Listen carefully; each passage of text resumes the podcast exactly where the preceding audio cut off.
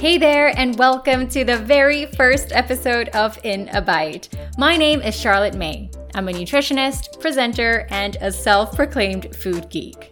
In the world we live in today, most information on nutrition and health is accessible. But unfortunately, they're not always reliable, and it can get quite controversial, leaving many people confused. And this is why I started In a Bite. Through this podcast, I'll debunk nutrition myths and misconceptions, all based on the latest research. I hope for this podcast to be a source of useful information for you to use in your everyday life so we can live easier, happier days around food. So, if you like this episode or find something interesting about it, please share it on your socials and with your friends and family. Feel free to also drop me a D M on Instagram if you have suggestions for future topics. Now let's get into it. In this first episode, we'll be kicking off with a hotly debated topic globally, monosodium glutamate, more commonly known as M S G. I'm addressing this because living in Asia, it's one of the few things that gets constantly spoken about, but most of us don't know if the constellations of symptoms that come with consuming M S G are really true. Growing up, I would hear the adults around me complain about headaches or palpitations after eating certain foods. And most of the time, this thing called M S G was said to be the culprit. So quite naturally, I associated M S G to something that wasn't good for you. But I always wondered if it was just an old wives' tale. In fact, I have never really seen what M S G looks like until a few years ago. I was having a meal at a restaurant in Hanoi while visiting my brother, who was living in Vietnam at the time. Every table in this particular restaurant had a small bowl of a white condiment. Now, because the crystals looked far larger than table salt, I had the impression it was sugar and couldn't comprehend why anyone would be adding sugar into their soup. I later found out it was M S G, and quite equally couldn't comprehend why anyone would be adding it to their soup either. Because in my mind, M S G was a naughty little additive that would give you uncomfortable sensations after consumption. This sparked my curiosity, and so I went on to find out more about it. I wanted to know if there was any evidence to back the claims we commonly hear on the negative side effects of consuming M S G, because frankly, I personally didn't experience them, aside from thirst, which is quite normal, especially after eating a particularly salty meal. Now, before we jump into the meat of it, just a little note to say that I'm here to provide you with the facts about M S G, not to influence you in any particular way or to discount any experiences with it. Remember, we have varying levels of sensitivities towards different foods. Let's now have a closer look at M S G, and you can decide once and for all your take on it. Firstly, what is M S G? It's a seasoning and flavor enhancer. It's the purest form of umami, also known as the fifth taste. Umami translates to pleasant, savory taste, and pretty much can't be replicated by combining any other known tastes such as sweet, salty, sour, or bitter. M S G gives the same taste experience as umami, and in most cases, enhances it. It was a kitchen staple across Asia in the thirties, then was widely used in commercial food production globally. And today, we see it added in foods ranging from snacks like potato chips or crisps, depending where in the world you're listening from, seasonings, soups, spice mixes, bouillon cubes, and fast food. Yes, no wonder their fried chicken is so tasty. Now, a little bit of the sciencey stuff. M S G is the sodium salt of glutamate. Glutamate is one of the most commonly naturally occurring amino acids. It is produced in our bodies and is also found in many everyday high-protein foods such as meat, eggs, cheese, and plant foods like tomatoes, mushrooms, and some seaweed. In fact, glutamate can also be found in human breast milk, which happens to have six to nine times more glutamate than cow's milk. The receptors on our tongues recognize glutamate as the umami taste, and that's why we find these foods so tasty. To come to think of it, it's no wonder burgers are so tasty. It's got meat, cheese, tomatoes, and sometimes mushrooms. Doesn't it all start to make sense now? So sure, glutamate has been around for as long as we've been consuming these foods. But how did M S G, that odorless white crystalline powder, come about?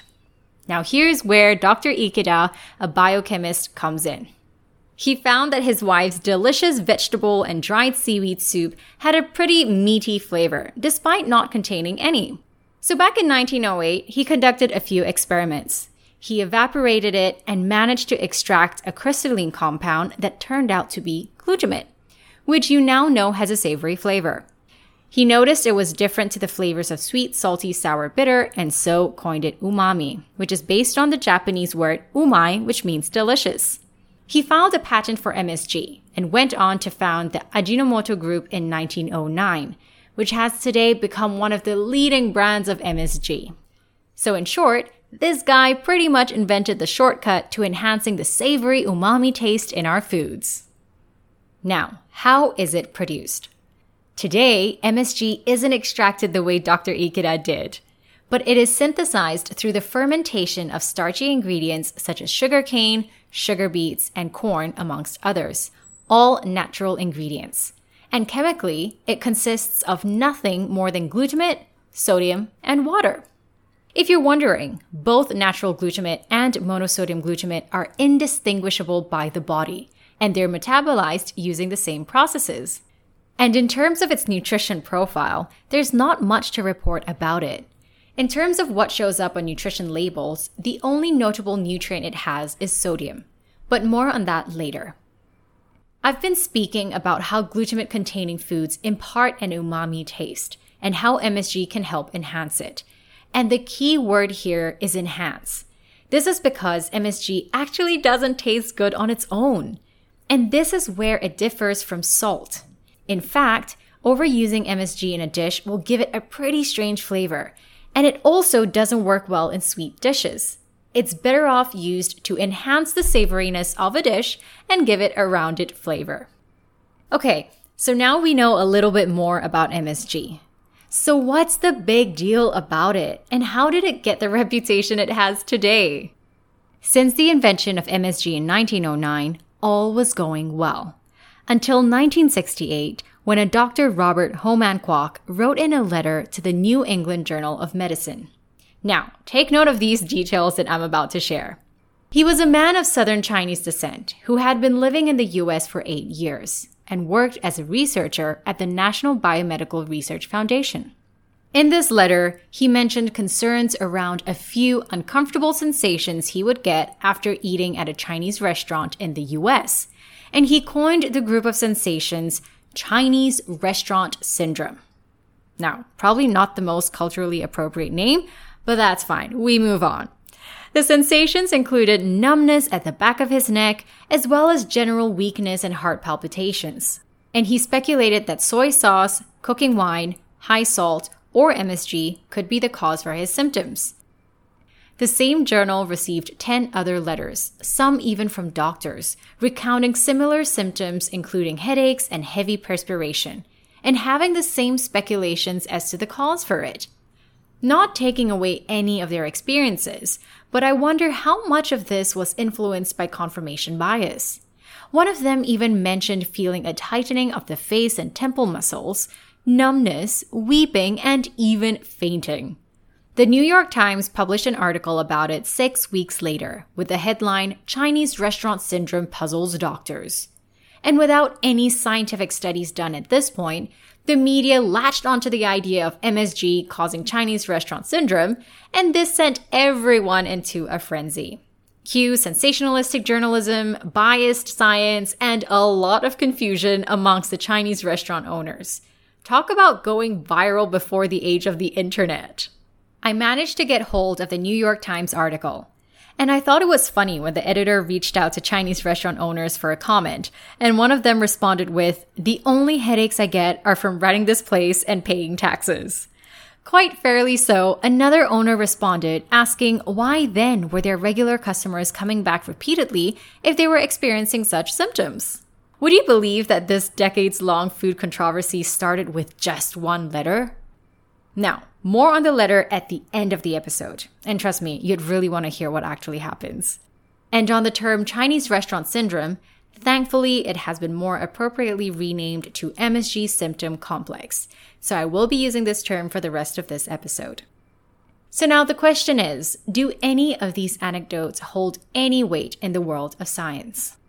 We've grown so concerned over M S G without anyone really knowing the mechanisms why or whether it's truly a cause for concern. I mean, if you grew up hearing a certain messaging, you just believe it to be true, right? I guess it doesn't really help that restaurants describe their food as being M S G-free, and food manufacturers display in huge lettering on their packaging that it contains no M S G. And frankly speaking, when you see the word no before something, you naturally assume it isn't any good for you. So let's look at the scientific data collected over the years. Many studies have been conducted to test whether the consumption of M S G has adverse effects on health. They range from studies done on rats being given extremely high amounts of M S G through their food, to studies on small groups of humans fed high doses of M S G or a placebo. With regard to M S G symptom complex in particular, here are a few notable studies. In nineteen ninety-five, the U S Food and Drug Administration commissioned a study to examine the safety of M S G. They concluded that there was no scientifically verifiable evidence of adverse effects in most individuals exposed to high levels of M S G. That said, they did, however, identify some short-term and generally mild symptoms that may occur in some sensitive individuals who consume at least three grams of M S G without food. Now, to put that into context, a typical serving of a dish with added M S G contains less than zero point five grams of M S G. And consuming more than three grams of M S G on an empty stomach is pretty unlikely. A recent review published in twenty nineteen in the Journal of Comprehensive Reviews in Food Science and Food Safety looked at several studies testing the link between M S G and M S G symptom complex. These were all double-blinded, meaning neither participants nor their researchers knew which intervention the participants were receiving. And most showed no differences between subjects that were fed M S G or a placebo. As an example, one such study tested on subjects who identified themselves as having reacted negatively to M S G in the past. It's a pretty comprehensive study that tested M S G doses of five grams with and without food. Unfortunately, the results revealed inconsistencies. Firstly, despite being self-identified as being sensitive to M S G, thirty-eight percent of them reacted to five grams of M S G, thirteen percent responded to the placebo, and fourteen percent responded to both M S G and placebo in the first round. And here, they were on an empty stomach. From the subjects that reacted to the five grams of M S G, those who were eligible for the next step were retested again. And only half of them reacted the same way to the same dose. Hence, inconsistent results. The study goes on, but in general, there was no consistency in the reactions towards M S G. And we're talking about five grams of M S G taken on an empty stomach, which, as I mentioned previously, is unlikely in a day-to-day situation. In the last stage of the trial, eligible test subjects were fed five grams of M S G alongside food.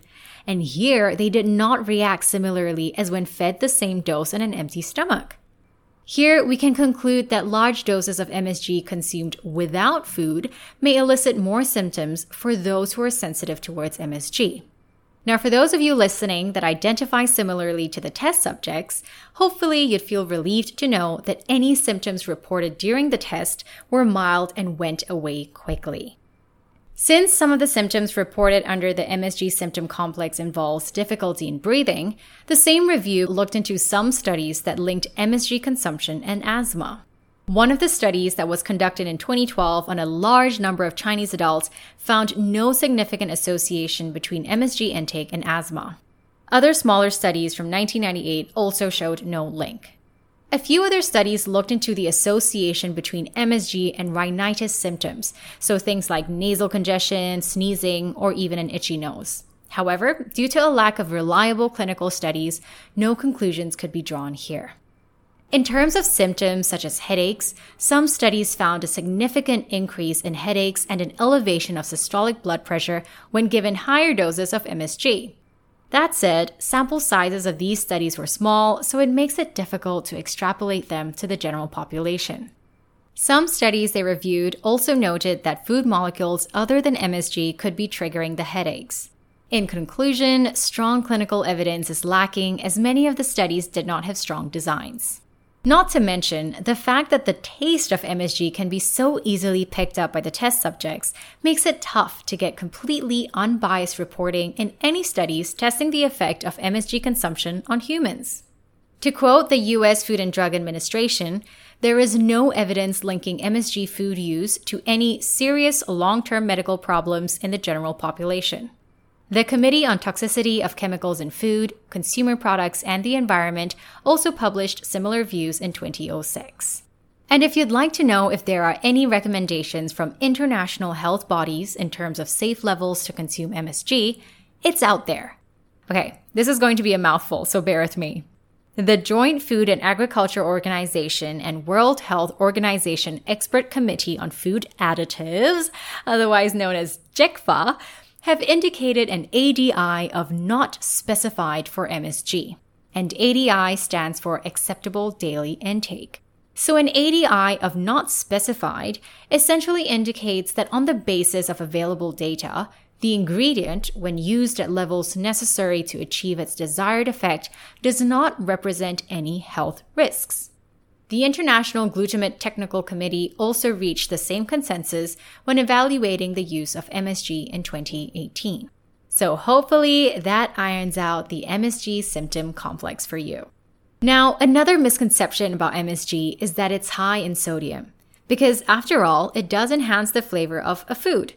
However, an important distinction to make here is that salt imparts a salty taste to foods. However, M S G enhances the savoriness or umami of a dish and not necessarily its saltiness. And believe it or not, M S G is lower in sodium compared to salt. Salt contains roughly thirty-nine percent of sodium, while M S G contains only twelve percent, which is a good third lesser. Quite a surprise given how much it can enhance the flavor of food. If you're wondering why the concern around sodium or salt, well, in short, excessive salt intake can contribute to chronic diseases such as hypertension, other heart problems, kidney disease, and osteoporosis. In fact, it is one of the biggest contributors to cardiovascular disease.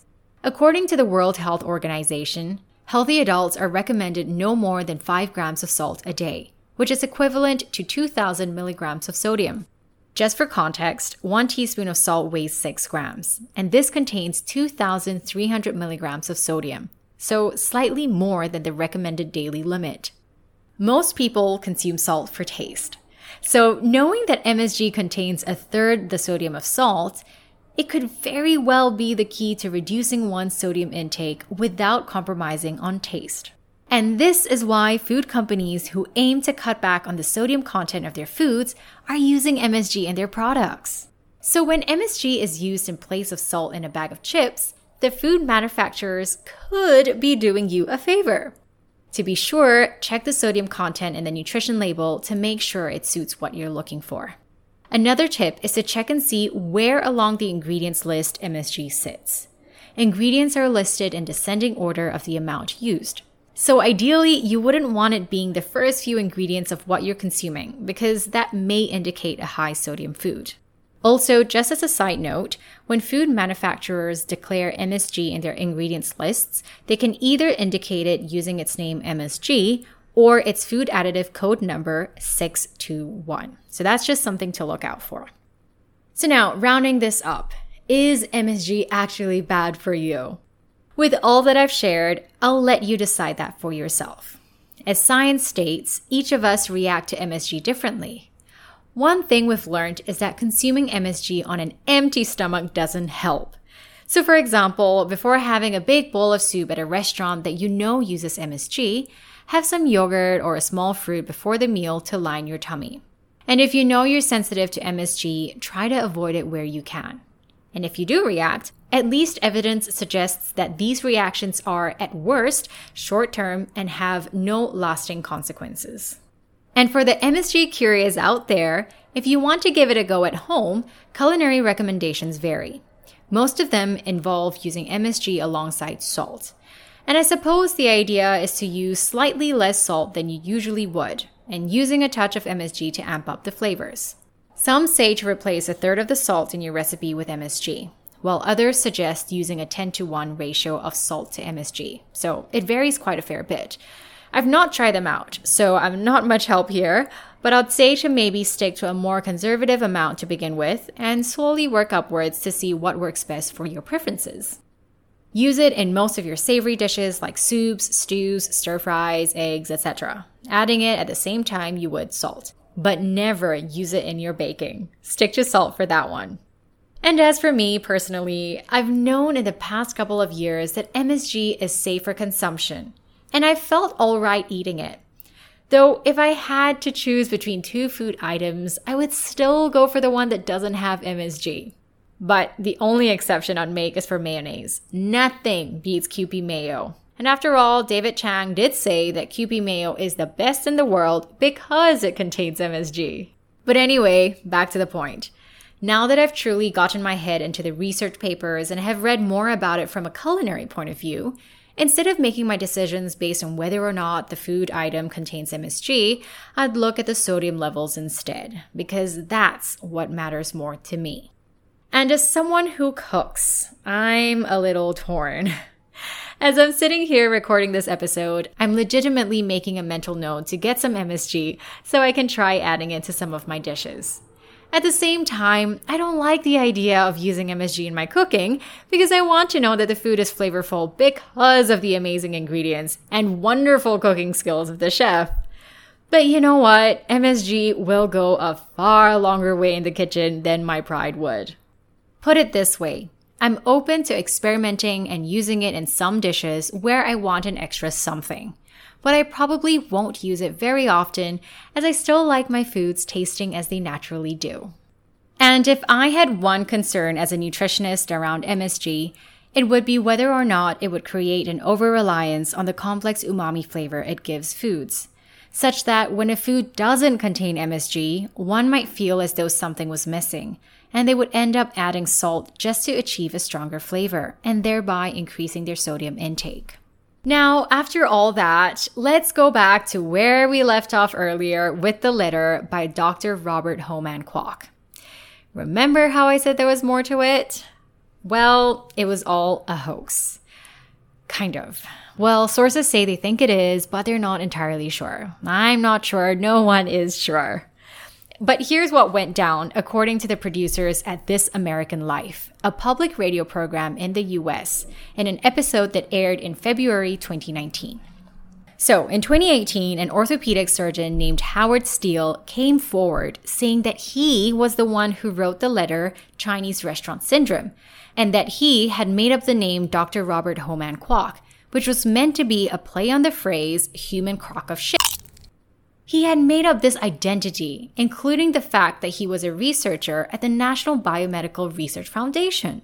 He wrote the letter back then as a bet between another friend of his that said that it would be impossible for an orthopedic surgeon to have an article published in something as prestigious as the New England Journal of Medicine. It was meant to be a joke. In an interview, he said that after the article was published, he had written to the editor of the journal saying that it was all fake, please take it down, but the editor wasn't having any of it and blocked off all his calls. Now, it doesn't end there. The reporter who interviewed Howard Steele later found out in his own research that the National Biomedical Research Foundation, which Howard said he had made up, actually exists, and that they did, at one point, have a researcher named Doctor Robert Ho Man Kwok. And this was also in the sixties. Coincidence or not? It also seemed odd that, if the letter was really fake, the real Doctor Robert Ho Man Kwok nor his institution said anything about it. At this point of the research, it was almost impossible to set the record straight on what really happened, because Howard Steele, along with the friend that he made the bet with, and Robert Ho Man Kwok had all passed away. Now, isn't this story just nuts? Thankfully, both Howard and Robert have children, so the reporters reached out to them, as well as a supposed colleague of Robert at the Research Foundation. Robert's kids and colleague affirmed that he did write the letter. It also makes sense when comparing the information in the letter about him having moved to the U S eight years prior, which he really did. So now we're left with two possibilities. one that has been telling a lie for decades about him having written a letter that sparked a global frenzy over one food ingredient, and the other that someone had innocently written a letter with genuine concern, but ended up having someone making up a story about having it written instead. Does this even make sense? Now, if you're confused, you're not alone. Finally, the producer of the show, This American Life, made a call to Howard Steele's daughter, Anna Steele, who grew up knowing that her father had written this letter. After hearing that there was a Doctor Robert Ho Man Kwok, and whose children and colleague had confirmed to be the author of the letter, Anna immediately understood it all and said that her father, who was always somewhat of a jokester, was probably playing a prank. He played a prank saying that he had written the letter and claimed credit for everything that had unfolded, though he had nothing to do with it. Talk about fake news on the front of M S G, but also on how it all began. Who would have guessed? Now, that brings us to the end of the episode, and I sure hope you've learned something new. If there's anything I want you to take away from this episode, aside from this mystery of a story, it's that M S G is safe and perfectly all right to use in food to boost flavor. And we have the science to prove it. I hope you now have a better understanding of the ingredient, have had your questions answered, and now have a better ability to exercise more awareness of the flavors in your foods. After all, we're here to understand our food, how it interacts with our bodies, and to build a closer relationship with the food we eat.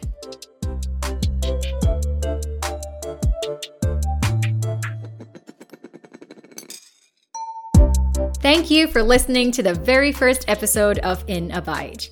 I will be dedicating time for Q and A on each episode, so if you have any questions about anything I spoke about, do drop me a D M on Instagram or email me at hello at the charlotte mei dot com, and I'll be answering them in the next episode. If you want to read more about the papers I referenced, you can head over to my website to check out the show notes. And to keep up with future topics, subscribe to the channel and follow me on Facebook, Instagram, and TikTok at The Charlotte Mei. Feel free to also write in if you have any topics you'd want me to cover next. If you're curious about intermittent fasting and what it's all about, tune in to the next episode to hear more.